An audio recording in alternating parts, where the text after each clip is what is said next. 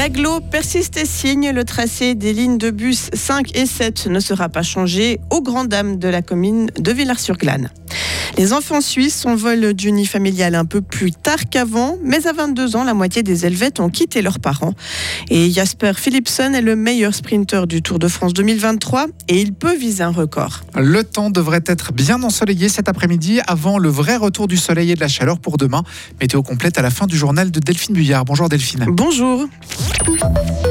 Les lignes TPF 5 et 7 de l'agglomération fribourgeoise resteront telles quelles. Décision prise par l'aglo qui annonce aujourd'hui le statu quo. Elle en a décidé ainsi suite à plusieurs contestations provenant de différents quartiers de Villars-sur-Glane, du quartier de Beaumont et de celui des Daillettes. L'organisme se base sur des examens approfondis qui ont été menés depuis la mise en service de ces nouvelles lignes en août 2022. Frédéric Antonin. Oui, des analyses qui reposent sur plusieurs critères, hein, tels que le nombre d'utilisateurs de ces lignes dans les quartiers touchés par ces changements ou encore la qualité de l'offre en termes de dessert ou encore de cadence. Plusieurs scénarios ont ensuite été étudiés tout en consultant les différents groupes d'intérêt et les communes. Mais au final, donc, c'est bien le maintien de ces lignes actuelles qui a été privilégié. Les explications de René Schnevely, le président du comité de l'aglo.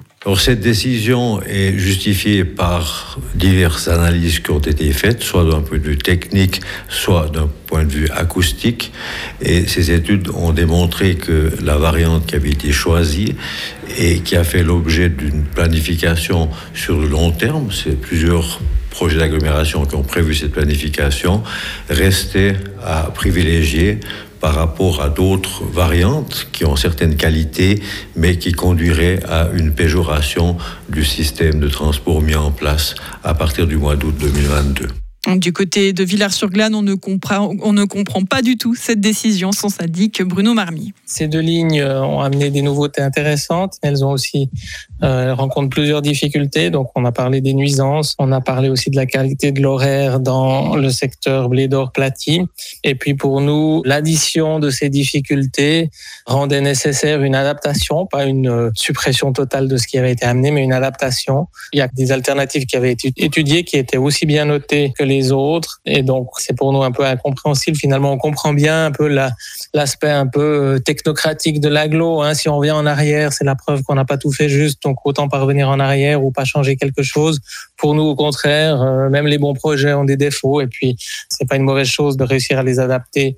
La commune de Villars-sur-Glane ne compte donc pas en rester là. Elle annonce poursuivre activement ses démarches pour obtenir les corrections souhaitées. Merci Frédéric. 80 millions de francs pour aider les hôpitaux, 34 millions pour la cellule de crise mise sur pied durant la pandémie.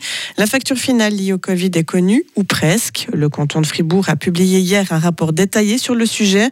Au total, les aides cantonales et fédérales auront atteint plus d'1,3 milliard de francs à Fribourg pour les trois années de crise sanitaire. Le canton avait mis sur pied, on le rappelle, une quarantaine de mesures pour venir en aide aux entreprises, aux acteurs culturels ou encore aux restaurateurs. Un restaurateur et consommateurs sont invités à privilégier le poulet local. Terroir Fribourg lance une campagne de sensibilisation par le biais d'une vidéo pour montrer l'impact écologique néfaste du poulet importé du Brésil. Dans les supermarchés, les clients sont majoritairement attentifs à acheter du poulet suisse, mais il y a une marge de progression dans les assiettes des restaurants.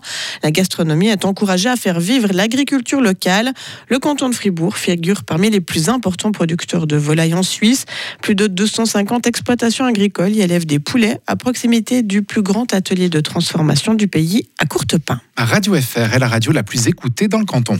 L'audience a augmenté de 5% au premier semestre de l'année, selon des chiffres publiés aujourd'hui par Mediapulse.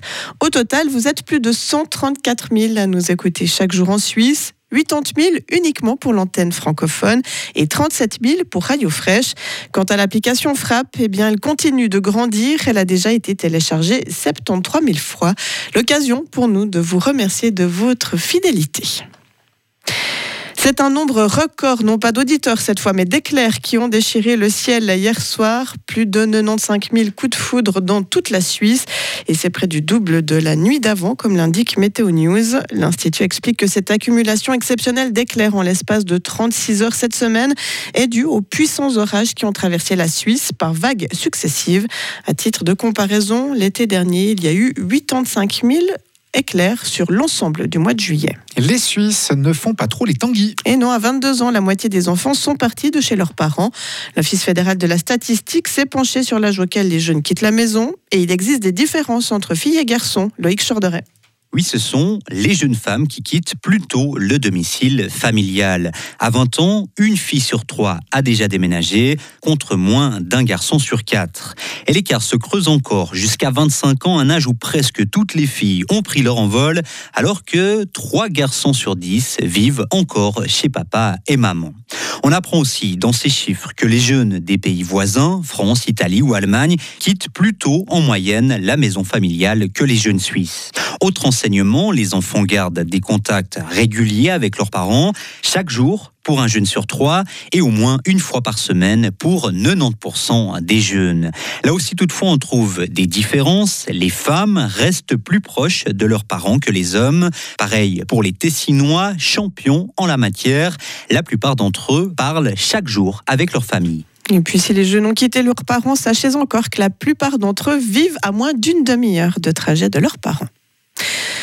À l'étranger, à présent, une fausse commune a été découverte au Darfour, dans l'ouest du Soudan. Les corps d'au moins 87 personnes y ont été enterrés, d'après l'ONU. Elles auraient été tuées le mois dernier par les forces paramilitaires et leurs alliés. Parmi les victimes figurent sept enfants.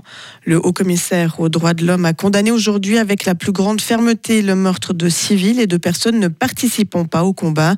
Il a demandé aujourd'hui à Genève une enquête rapide, approfondie et indépendante et que les responsables soient jugés.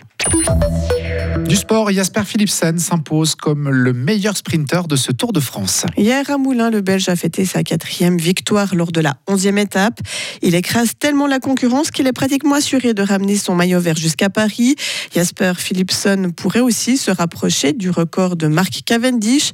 Notre confrère de la RTS, Patrick Deletro, nous en dit plus. Il ne reste pas assez de possibilités pour les sprinters pour permettre à Philipsen d'égaler ses compatriotes Eddy Merckx et Freddy Mertens, ainsi que le français Charles Pellissier avec huit victoires d'étape durant le même Tour de France.